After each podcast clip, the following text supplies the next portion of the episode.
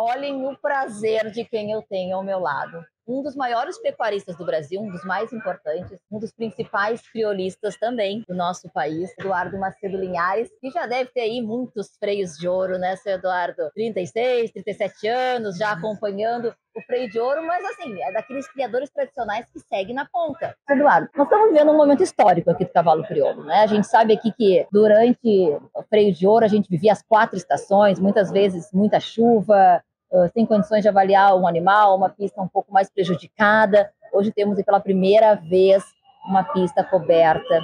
O senhor que está tantos anos aqui acompanhando o freio de ouro, qual a evolução que o senhor considera dessa etapa de 2023?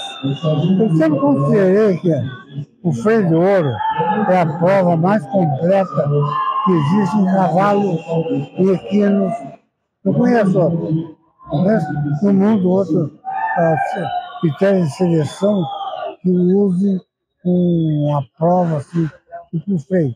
Tu tira a andadura, o cômodo, tu tira a mansidão, analisa a rapidez dele, a velocidade, habilidade vaqueira, de como enfrentar uma vaca numa mangueira, e a velocidade, a paleteada.